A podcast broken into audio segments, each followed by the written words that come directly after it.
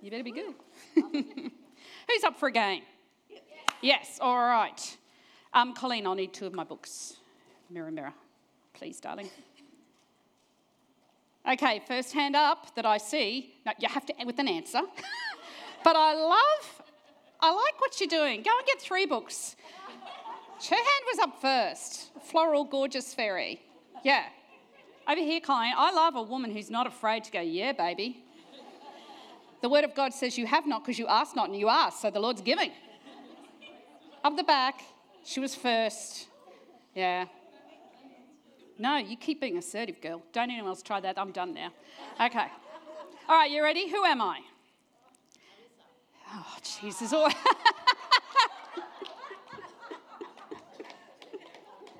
I'm not giving you a book. I'm going to give you a smack. Come here. No, just kidding. If I had chocolate, it's all yours. I'm going to lay hands on you. Yeah. Okay. Who am I? Don't answer that. My aged father was conscripted for battle, so I fought in his place. I fought as a warrior for 12 years and was awarded great merit. My bravery was recorded in a famous poem. I lived in ancient China. Yes? Close. So close. Yes! You're wrong, Disney princess. I know, that's all right. I, I, now I feel horrible not giving you something. Is there more ice cream or something? There, there's some brownies in the kitchen. Trust me, I was into them. Yeah, yeah, there we go. Gorgeous lady. Yes. Gorgeous, fabulous, amazing out there in the community person. All right, second chance. Mary, I believe in you for this one, okay? No, no, wait for it. You ready? It's lots of like that. Yeah. All right, this one's for you. I believe in you for this one, Mary. All right, anyone else try and get it? I'll take, Mary's going to take you down. Who am I? Don't answer that. I was born in New Zealand, never mind, but got smart. New Zealand. I love going to New Zealand because they go, bless you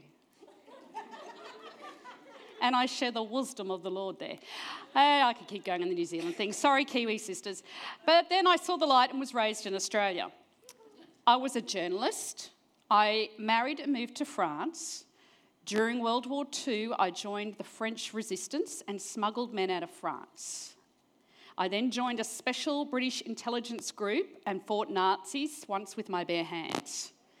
After the war, I was awarded many medals for my bravery, my Gestapo nickname was the White Mouse.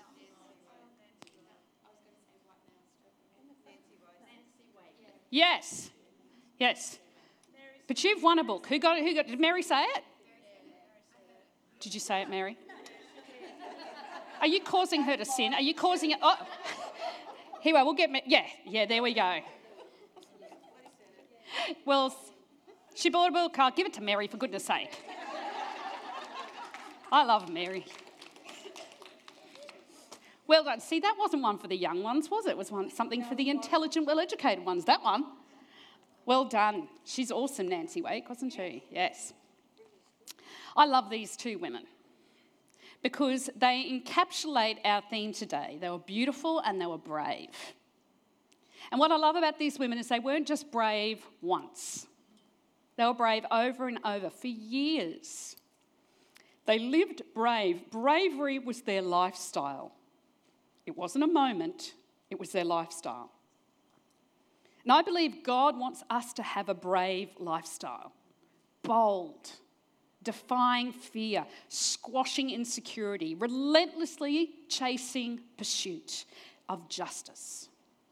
1 Corinthians 16:13 says be on guard, stand firm in the faith. Be courageous, be strong. Proverbs 28 1. The wicked run away when no one is chasing them. That's weird. But the boldly are as bold, the godly, pardon me, are as bold as lions. The godly are as bold as lions.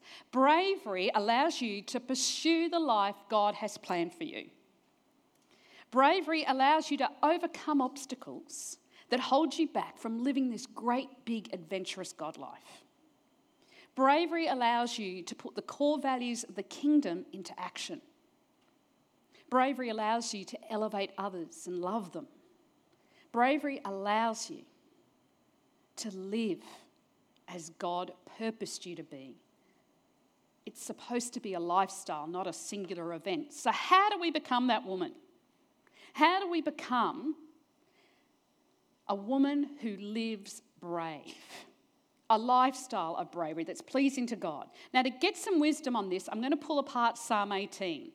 So, if you've got your Bibles, open up at Psalm 18 because I'm going to constantly go back there. Psalm 18 was a psalm written by David, and David is a person who embodies the lifestyle of bravery. He wrote this psalm in a time of danger and great fear for him. He wrote it in response to the events of 1 Samuel. In 1 Samuel, we read that David and King Saul have become very close. But David has become so successful in his service of the king that he becomes a threat to King Saul. And King Saul can see that it's, that it's a matter of time before David replaces him. So his solution is to kill David. So David has to take off to the wilderness. Aha, the wilderness. And it's why Saul is hunting him that he wrote this psalm. This psalm journals how he found bravery in the midst of fear. And he gives us a picture of bravery in action. Look in verse 34. He trains my hands for battle. He strengthens my arm to draw the bronze bow. Now, doesn't this give you an amazing picture of a warrior woman? You can see her standing, side on. She's lifting up her bow and arrow. Imagine that I've got a robe flowing behind me in the breeze. She takes aim, zing pow. She fires. That's what we're going to do today. I'm going to get you weaponed up. I'm going to get you weaponed up. So you are ready to fight. In this session, I'm going to teach you the stance, the pow zing. I'm going to send you out with a quiver full of arrows and equip you with the habits of a woman who lives the lifestyle of bravery. By working our way through Psalm 18, I'm going to pull out some behaviours of David, like arrow after arrow. And also, because you've been fed and you're sitting there and you want to fall asleep, I'm going to shoot you if you start closing your eyes, okay? Got the fear of God? Excellent. All right, are you ready for the first arrow? Are you ready? Everyone's awake still. All right, the first one Surround yourself with God. Yeah, I'm coming after you. You know it. Surround yourself with God. Psalm 18, 1 and 2. It says, I love you, Lord. You are my strength, my fortress, my rock, my Saviour. My God is my rock in whom I find protection. He is my shield, the power that saves me, and my place of safety. David can live brave because he's confident he is in a position of strength, a position where he is surrounded by God, even when he is surrounded by his enemies. We can see this in David's life. He had to live it out. In 1 Samuel 23, David was being pursued by Saul, and Saul is getting close. So David hides himself in a rock. And this rock becomes surrounded by Saul and his men, and it looks like he's just about to be killed when Saul gets word that the Philistines were raiding Israel. So he has to give up his hobby of killing David and go home and do his job. David was saved. In 1 Samuel 23, verse 28, David says, This is going to be called the rock of escape. And that's when he wrote Psalm 18. And you see this experience with the rock woven into the psalm when he, when he says, The Lord is his rock. You stand on a rock. The Lord is his fortress. You stand in a fortress. The Lord is his savior. You stand before a savior. The Lord is his shield. You stand behind a shield. God is under, around, before, behind David. he has positioned himself in God. Some of us profess to be a Christian, but we position ourselves as a practical atheist. Say you're faced with a scary situation. Say your child has developed a behavioural disorder. You meet with the teacher. You get in contact with all the experts. You meet with doctors. You join an online support group. These are all good things. But you know what? Even an atheist can do that. Look, surrounding yourself with wisdom is good, but surrounding yourself in God, that is the most powerful position to be in. We need to daily position ourselves on the promises of God, position ourselves in the mindset of God, position ourselves in worship before God, position our spirits behind God, ready to follow Him. Proverbs 18:10. The name of the Lord is a strong fortress. The godly run to him and are safe. The brave need to surround themselves with God. All right, you ready for the next arrow?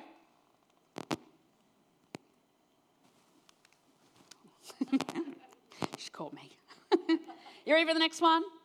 The brave are willing to be honest and vulnerable honest and vulnerable.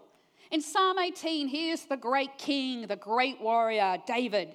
This David who can take out giants with a single slingshot.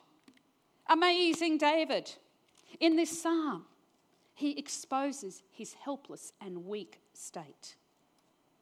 In verse 4, David admits, The ropes of death are entangling me. Floods of destruction sweep over me. The grave has wrapped its ropes around me. Death has laid me in its path. And in verse 17, he admits that his enemies are just too strong for him. You ever felt like that? They're too strong, God. He's not feeling brave. In this psalm, you can hear his distress, you can hear his vulnerability, you can hear his weakness. He's going under and he's failing.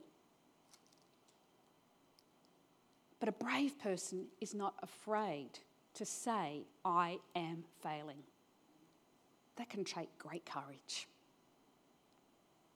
I'm dying here. I'm not good at this. I'm not strong enough. I'm not enough on my own. I need God. I need help. They are sometimes the bravest words you can ever say. The brave see their failings as an expression of their humanity and our victories as an expression of God's generosity. Yet some of us hold on to this twisted idea that bravery means being a person who can cope on their own. I don't need help. I'm strong enough to carry this burden. I don't depend on anyone. I don't want to upset anyone. All that classic, I don't want to worry you. You know what that is? Pride or repression. Psalm 8, Psalm, pardon me, that's all, folks. Proverbs 11, verses 2 3 says, When pride comes, then comes disgrace. But with humility comes wisdom. Honesty guides good people. Is that my arrows doing that?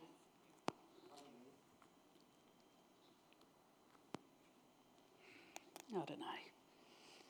Being a warrior today is tough. Failure and weakness doesn't diminish us, it's hiding failure that disempowers us. It makes us look aloof, makes us look fake. And you will lose your ability to influence and empower people around you. I felt this at playgroup. When I was a new mum, I'd be there and some new yummy mummy would waltz in, looking fabulous, saying, My baby slept 12 hours again last night. And look, they've got two new teeth. They just popped up. I didn't even notice. And I stood there exhausted and frustrated, listening to Perfect Mum sing the praises of her perfect baby. And all I could think was, what am I doing wrong? I'm failing. But then another brave mum turns up at playgroup and says, Get me coffee and take this monster camouflaged in a bond suit from me. And the lovely mums take her baby and get that magic in a cup, otherwise known as coffee. Her honesty and her vulnerability means I can breathe easier. I was comforted, by knowing I wasn't alone in this journey called motherhood. When we expose our failures, we disarm ourselves as adversaries. If you're going to play the upmanship perfect lady game, you make an enemy out of people. They're instantly in a power play with you. Don't play the game. Say, I lose, you win, we're done? Can we move on to honesty now? And that inspires courage in others. I am so grateful for the honesty and vulnerability of the Psalms and Ecclesiastes. I don't feel like a failure for having doubts about God, for being angry at God, for feeling scared. These books in the Bible show me vulnerability doesn't disqualify me from bravery. David demonstrates in Psalm 18 that bravery is not the lack of fear but the ability to move forward in spite of fear. All right, you ready for the next one? If you're going to be brave, you need this arrow. You need to believe the unbelievable. After David calls out to God for help in verses 4 and 6, the Lord responds with a supernatural display of power. You can read about it in verse 7. It says, The earth quaked and trembled, the foundations of the mountains shook. They quaked because of his anger. Verse 10 Mounted on mighty angelic beings, he flew, soaring on the wings of the wind. Verse 14, he shot his arrows and scattered his enemies. Great bolts of lightning flashed, and they were confused. How cool is that? God turned up big and supernatural.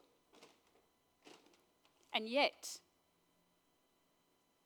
if you cross reference this with the story in 1 Samuel, there is absolutely no record of a supernatural show of thunder and lightning. There's no angels and earthquakes. And yet, this is how David recounts what God did. I believe this is because David couldn't just see with his natural eyes, he got his Hagar on. He could see spiritually, he could see what God was doing, and that made him brave. He could see a supernatural God in a supernatural world. He could see the spectacular in the normal. He could see a possible victory in impossible circumstances. See, the brave see the impossible and how it can be possible. Nelson Mandela could see a South Africa without apartheid. Malala could see a Pakistan where every girl could go to school. Neil Armstrong could see a man, the moon, with a man walking on it. Brave people see the impossible. David was brave because he could see beyond his circumstances and he could see a God with the power and the authority over the universe. David saw big obstacles, but he saw an even bigger, more awesome, more powerful God, and that made him brave. All right, you ready for the next one? Got your notes ready? The brave will do what's right even when it's unpopular. Verse 17, David says, He rescued me from my powerful enemies, from those who hated me. David had enemies. He had people who didn't like him. They didn't like what he did, they didn't like what he stood for, they didn't like who he was. And they were powerful enemies too. His enemies had palaces. Saul had a lot of money, Saul had a whole army.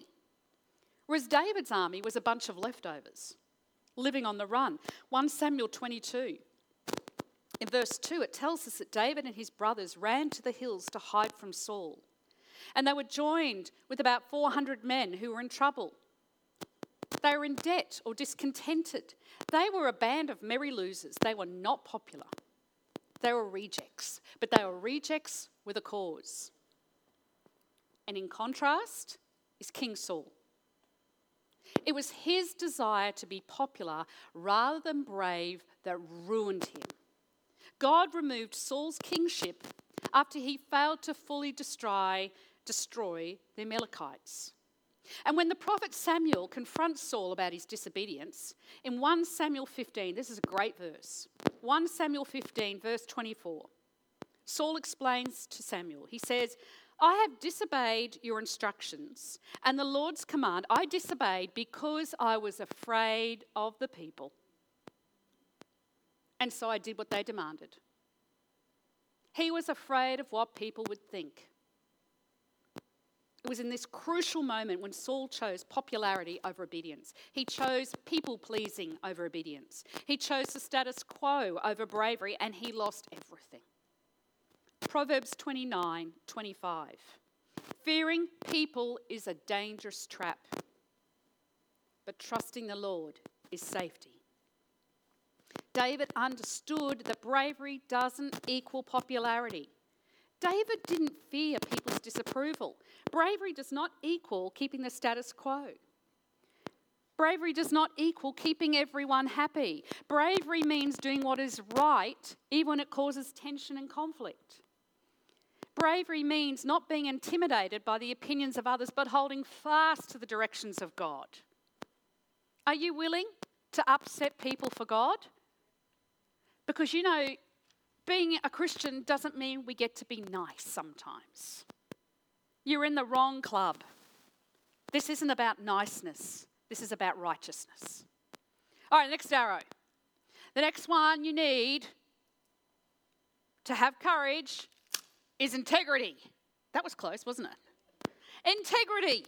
Integrity is the quality of being honest, of having strong moral principles that you refuse to change. Principles that are maintained with faithful consistency. A person of integrity has honour and their values are transparent. Proverbs 2 7. It says, He is a shield to those who walk with integrity. He's a shield. Proverbs 10 29, the way of the Lord is a stronghold to those with integrity. David demonstrated this in 1 Samuel 24. Again, Saul's at his favourite hobby, he's hunting David. And he's off in the wilderness. But you know what? Even kings need to pee. So he went to relieve himself in a cave. In a cave where David and his men happened to be hiding. So David literally catches Saul with his pants down. And David has the opportunity to approach Saul. He creeps forward in the dark and he cut off a chunk of material from the hem of his robe. Now, what sounds a little naughty to us was devastating humiliation to King Saul. This has big cultural significance. It's a violation spiritually and physically against the dignity of a king to take anything from his robe. David has humiliated Saul, but straight away, David feels guilty. So he comes out of the cave and he apologizes to Saul. Now that was big because Saul could have just killed him then and there. But he trusts God. Proverbs 6, verses 2 to 4 tells us that if you have sinned, to swallow your pride and beg to have your name erased. And the proverb entreats us not to rest until it's made right. David demonstrates true integrity, true integrity and you know what? It doesn't matter if your dishonor is small or big, whether it's a chunk of material or a chunk of someone's dignity. It doesn't matter whether it was seen or unseen, whether it's in the darkness of a cave or whether you said it in front of everyone at a dinner party. It's dishonor and the line is crossed. So David comes clean so he can make his soul clean. He repented so he could stand innocent before God because he knew the power of integrity. When he gave away his integrity, he knew he would be giving away his power. And he expresses this in Psalm 18, verse 20. The Lord rewarded me for doing right. He restored me because of my innocence. For I've kept the ways of the Lord. I've not turned from my God to follow evil. I've followed all his regulations. I have never abandoned his decrees. I am blameless before God. I've kept myself from sin. The Lord rewarded me for doing right. He has seen my innocence. Integrity gives us a line in the sand. We know the values of God, that's the line in the sand. And if we cross that line, we have to act immediately to make it right. And it takes real courage to say to someone, look them right in the face, I was wrong. I hurt you and I'm sorry. Don't do the old, I'm sorry if you felt hurt. That's not an apology because it's putting right back on them. I'm sorry you felt that way. That's your problem. Uh uh-uh. uh You don't get to decide whether they're hurt or not or by how much. When you apologize, there's not to be any excuses or rationalizations. I was just. I felt this, but it was this. That's not an apology. That lacks integrity. You say straight out, I am sorry. I hurt you. I was wrong. Integrity means choosing actions and thoughts based on values, not personal gain. It means doing what is right even when no one is watching. It means speaking up when everyone else is silent. Ooh, that was a zing for someone. Integrity means making sure the things you say and the things you do are in alignment. Wisdom is knowing what is right, integrity is doing it. Did you get that? Wisdom is knowing what is right, integrity is doing it. All right, you ready for the next one? Pursue strength. Pursue strength. That's your next arrow. Verse 29 For by you I can run against a troop and I can scale over a wall. I can leap over a wall. David is leaping over walls in a single bound. He's like Superman. And in this verse, we sense that David is feeling invigorated. He's full of energy and he's vitality. And I'm doing the Daggy Mum dance. Yes. He's into it. He's trained for action. He's prepared spiritually and emotionally and physically for whatever God has called him to do. A couple of years ago, I found getting out of bed hard. I mean, it's hard anyway, right? But it was really hard. And I found when I was waking up, I was lacking energy and I felt down. I felt glum every morning. And so, do we want to change mic?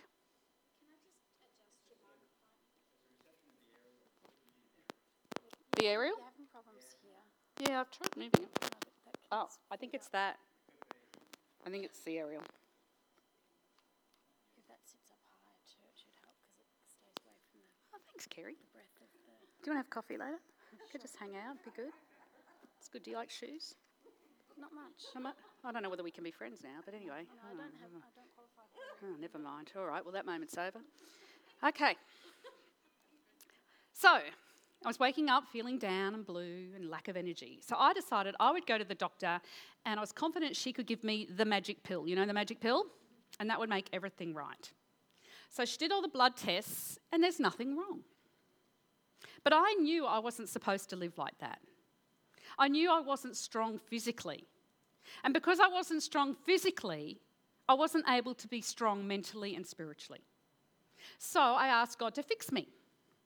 Yay, I want the spiritual magic pill. And he said, Sorry, no magic pill for you. I have a solution. Excellent. But you won't like it. Hmm. All right, what's the solution, Lord?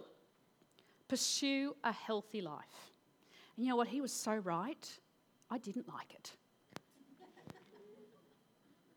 I wanted my cake and to eat it too. I wanted my cheese, I wanted to eat that. I wanted my wine, I wanted to drink that, I wanted it all. There's no fun, ain't anything else. But 1 Corinthians 6:12. 1 Corinthians 6:12 says the body belongs to the Lord. It's for him. Many of us will give our soul to Jesus. Many of us give our heart to Jesus. We give our minds and our thoughts, and we, we know we want the renewing of the mind, and we put a lot of energy into that, but we withhold our bodies. Don't you be looking around uncomfortable. Look right at me, okay? Look at me, look at me. We're good. This is my story. Yet the body and the food we put in it has a spiritual dimension. That's why we have fasting. That's why Daniel and his companions used food to set themselves apart spiritually. That's why communion is the sacred intertwining of food and the soul. The real challenge came to me when God said this Alyssa, I guarantee you will live loved, but I cannot guarantee you will live strong. That's for you to pursue by doing what I asked to love me with your whole heart, mind, and body. And I had to swallow the bitter pill, not the magic one, of Proverbs 15:32. If you reject discipline, you will only harm yourself. So I developed, feel free to take it, but I developed my own strong woman's guide to daily living. This is my list for things to do every day to take care of myself. Number one, drink lots of water. We forget, don't we? Drink lots of water until you have to pee all the time. Don't worry about it, you'll do it for a few days and it calms down. Is that right, Nurse Colleen, Sister Colleen? right, drink lots of water. Eat five servings of veggies and two servings of fruit every day. We forget, don't we? You like to, well, you can't do it the other way because the fruit. Oh, Mary. Gonna have to sort you out. Five veggies. Get enough iron. We should be eating meat the size of our palm. Not bigger than that, by the way. If your serving of meat or your serving of carbs is bigger than the palm of your hand, you're overeating. But you're going to eat three times of that in veggies. We need iron, particularly as women. And if you don't eat meat, have all the veggies and the tofu and stuff. Eliminate sugar, sugar or avoid sugary and processed food. Do you know one of the great things about traveling to third world countries is they don't have junk food? And I got to tell you, it's pretty illuminating for a Western white girl like me. First time I went to Thailand, I couldn't believe how healthy people looked. Not that it's two third world, it's pretty good. But do you know what? They don't have KFC or McDonald's at that time. And even if they do, who would spend $10 on that when you spent $50 on some amazing tropical fruit? We've got to avoid that. There's Proverbs 25:16 says it very eloquently, if not weirdly. Do you like honey? Don't eat too much or it'll make you sick. cool verse, right? But you get what he's saying. Get 7 hours of sleep. New mothers are exempted. If you get 7 minutes, you're a champion. Everyone else, 7 hours. No, no excuses, Colleen. Get 15 minutes of direct sunlight every day. The best time is actually early in the morning and late afternoon. You know, when the sun's low?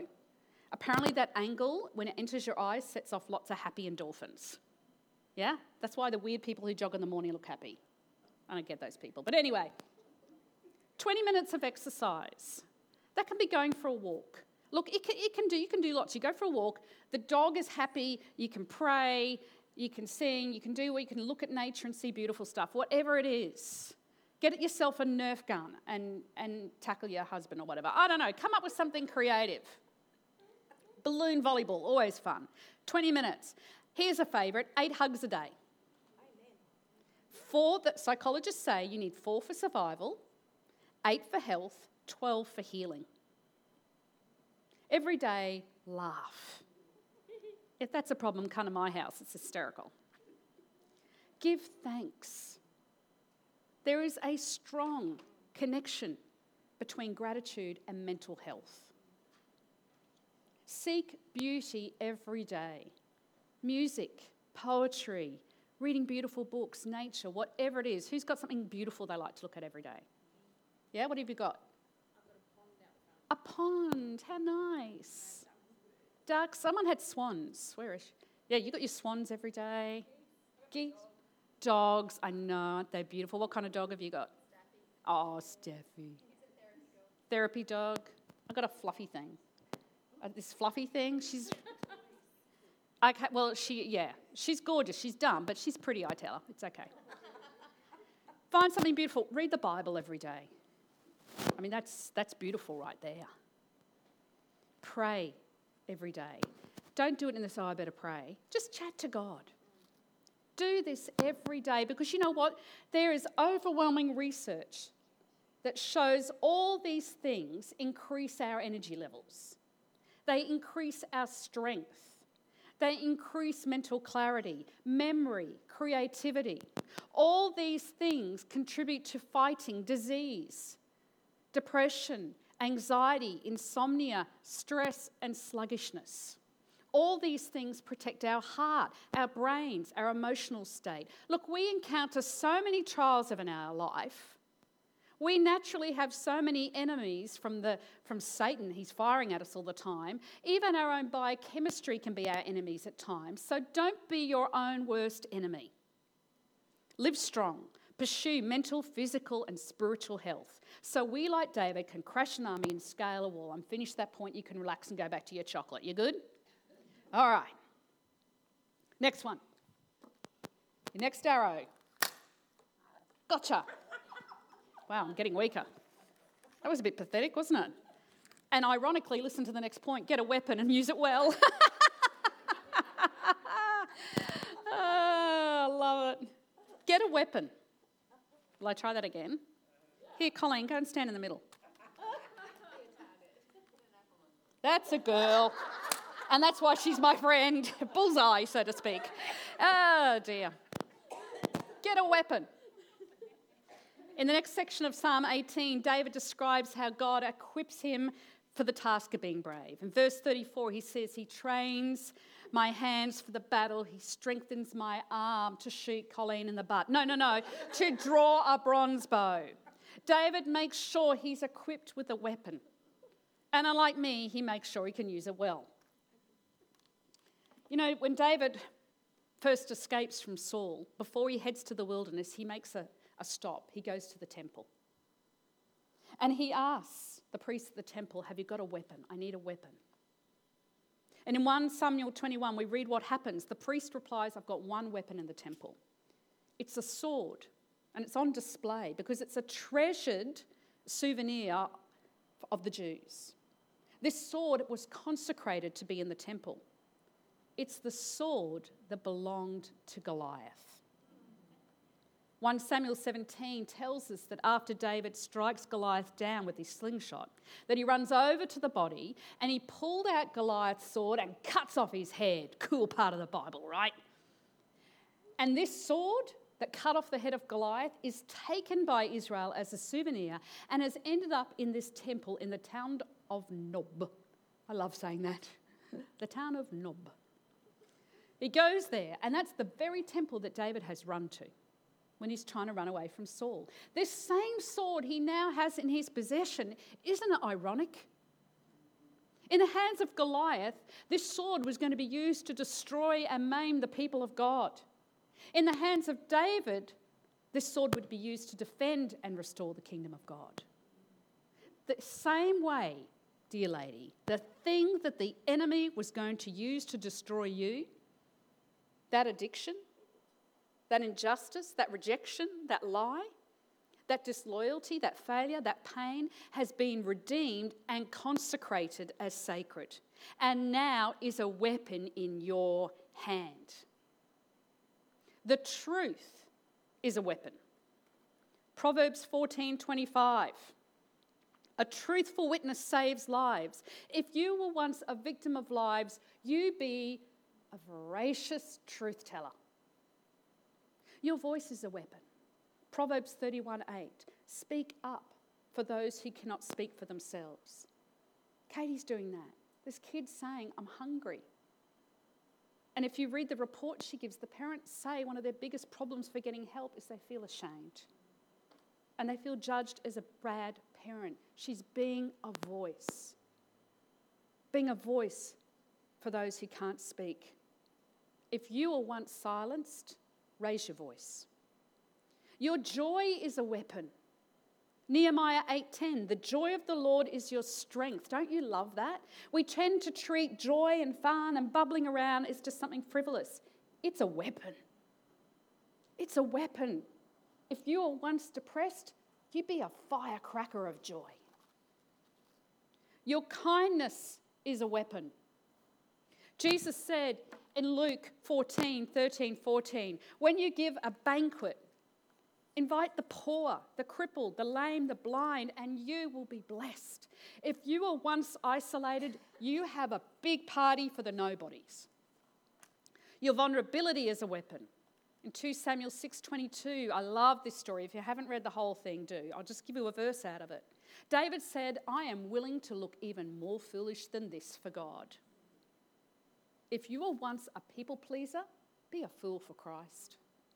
Your boldness is a weapon. 2 Timothy 1 7. You want to be one of those women where people go, Could you just calm it down a bit? oh, Mary, I love you even more in that moment. No, you're not in trouble. You go, girl. You're it. This is it. Be a Mary. Be bold. Don't tone it down. Go hard, go fun, go loud, go joyful. I mean, don't be a pain, don't be loud criticizing. You know what I'm saying, right? But you'd be loud in loving people. 2 Timothy 1 7 For God has not given us the spirit of timidity, but power and love and discipline. If you were once insecure, you be a bold, unrestrained lover of Jesus. Okay, you ready for the next one? Oh, I got two for one. I got Colleen and distance. Yes. Your arrow is your ability to stay the course. Stay the course. The brave will continue to fight even when they are tired, discouraged, overwhelmed, criticised, and seemingly fighting a hopeless cause. And we see this towards Psalm 18 at the end. Look towards the end. In verse 37, David said, I chased my enemies and I caught them. I did not stop until they were conquered. I did not stop. Didn't stop until they were conquered, until he had victory, until they'd been crushed, until they'd been trampled on, until they were not breathing in any way. That's when he, how he kept going. David is brave, and the brave never give up. They never lose sight of their goal. They persist until they reach the goal. Proverbs 24 16. The godly may trip seven times. Now remember, seven is the number of completeness, the end. In other words, it's saying, doesn't matter how many times you fall, seven times 70, they will get up again. Look, there's lots of stories about people who persisted until they succeeded. Thomas Edison took a thousand attempts to get the light bulb to work. Walt Disney was fired from his job at a newspaper because he had lack of imagination. Twelve publishers rejected a book called Harry Potter. But you know, David's fight isn't about success. It was about life and death. It was about light and dark, good and evil. We are brave for God, not for success or accolade or glory. We persist because if we don't, people are going to die never knowing Jesus, never knowing love, never knowing freedom. You could say, Alyssa, I know this is true, but I'm tired, I'm burnt, I've lost passion. I can't remember why I'm doing this anymore. There doesn't seem to be any movement forward. In fact, I'm losing ground. But remember this persistency is about constancy of purpose, not constancy of activity. If you're tired and done, maybe it's time to finish something. Maybe it's time to go to the wilderness and have a rest. The brave aren't afraid to let go of something, to let it finish. Maybe it's time for that program to end. Maybe it's time for that strategy you've been using successfully for 10 years to stop. Maybe it's time to finish a ministry, a job. Maybe it's time to end a relationship. Don't confuse endings with failures. Wise people understand life comes in seasons. Seasons may change, but the purposes of God do not. How we love and the people we love may change, but the goal to love never changes.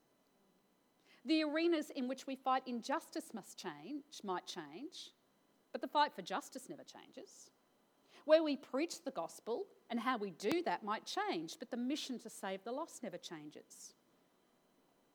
I feel that's a word for someone who's been struggling to give up on something, to finish something that is a good thing and has been a godly thing. But if you're that tired and wrung out, that could be your body and your spirit saying, Time to end it. New season. You can end an activity but don't ever, ever stop loving. Don't give up on God. Often, not giving up is not a choice, it's simply the only choice. The alternative is unacceptable. Brave people make the resolution that evil will not have the last word. You got it? So remember, we're not nice. We're brave and we're bold for God. All right, the final arrow in your quiver. Brave people follow their heart, they follow their passion, they follow what they love. Brave people are driven by a fire in their soul. They're driven by an unshakable conviction. They're driven by a love for a cause, and for this cause they will live and die. Martin Luther King had a passion for equality. Coco Chanel had a passion for fashion. Stephen Hawking had a passion for physics. Steve Jobs had a passion for technology, but David, he had the best. He had a passion for God. And we see this in how David ends Psalm 18. From verse 46, he says, The Lord lives. Praise to my rock. May the God of my salvation be exalted. Verse 50, you give great victories to the king. You show unfailing love to your anointed, to David and all his descendants forever. David's passion is not for power, and yet he became a king. David's passion was not for riches, though he was rich. David's passion wasn't for fame, though he was famous. What he got was the most valuable thing of all. His passion is for God. 1 Samuel 13 14 tells us God had chosen David because he was a man after his own heart. What's in your heart? What have you cultivated? Do you know how you know what's in your heart? It'll show up most when you're stressed. It'll show up most when you're scared. That's when your heart's exposed. C.S. Lewis said courage is not simply one of the virtues, but the form of every virtue at testing point. I'll tell you a story. It's a good story. And it revealed what was in my heart, my husband's heart, my daughter's heart, and one of my son's heart. It happened one afternoon, a, a weekend a few years ago, where um, I was home for the weekend, and it was a rare Saturday afternoon where I was doing nothing. It was great. So I got a cup of tea and sat on our veranda. Now we live on a farm, so it's quite isolated. So I'm just looking at the bush, having a cup of tea, reading. It was lovely. My husband was doing husbanding things. My daughter was doing scary things. My eldest son was doing some things. My other son, fortunately, was away. Anyway, I'm having the cup of tea, and this car comes flying down our road. It's a 100k road, but they were going fast. And then it turned into our driveway and flew up the driveway, and it looked like it was about to hit our house. So I'm standing up going, What's going on? The brake slams on just before it hits the house, and there's a woman driving and a man next to her. The woman, woman jumps out of the car and says to me, Help me, he's going to kill me.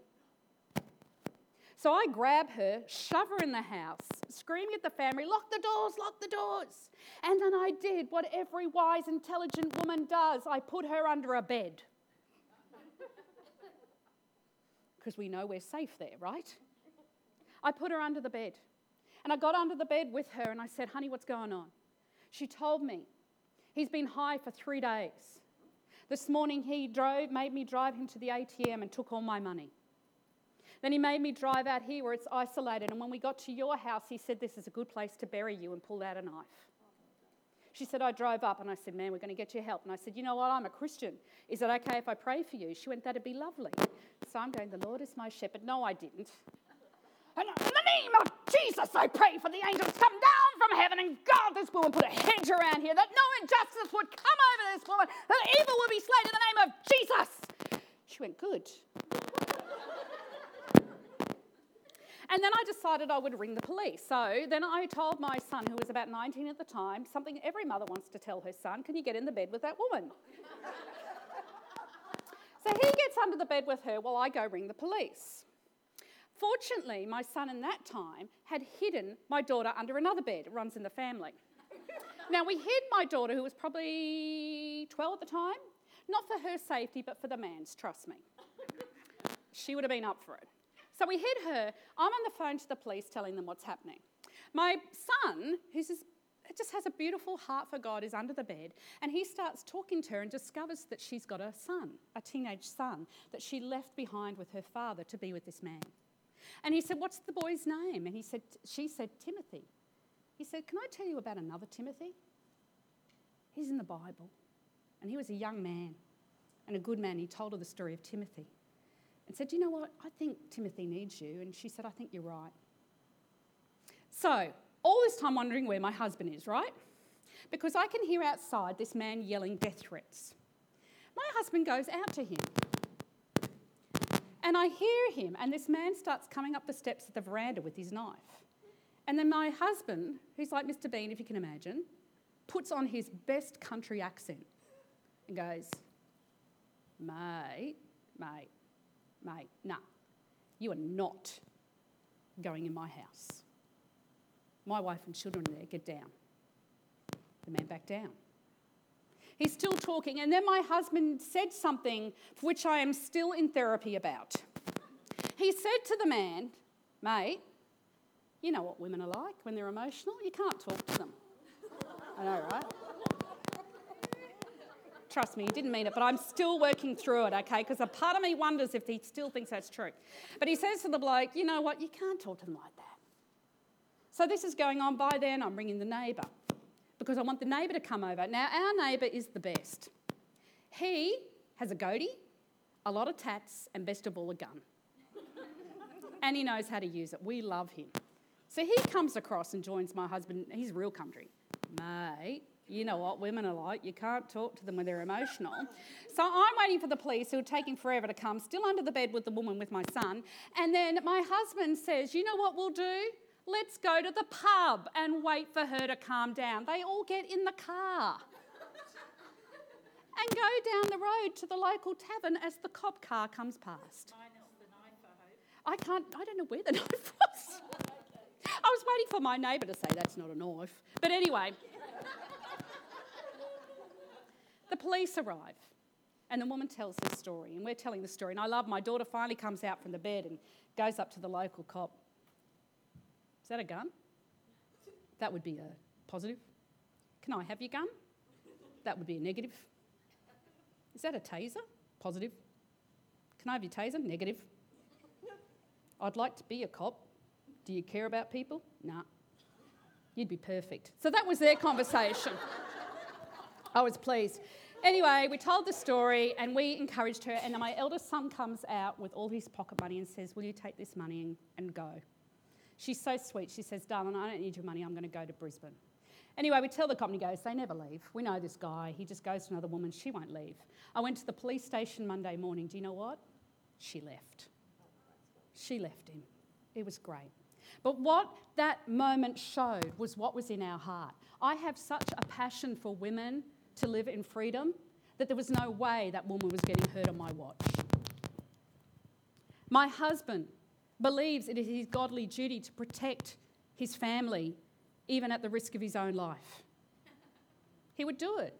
My son believes greatly in the next generation, and so that's what he talked about. And my daughter has a passion for being scary, and she was. It was all revealed. Whatever's in your heart will come out. We see this in Psalm 18. The bravery begins and ends with what's in your heart.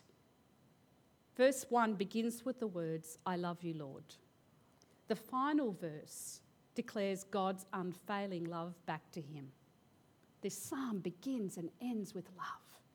Bravery begins and ends with love love for God, love for others, and love for yourself. And sometimes we get that right, and sometimes we don't.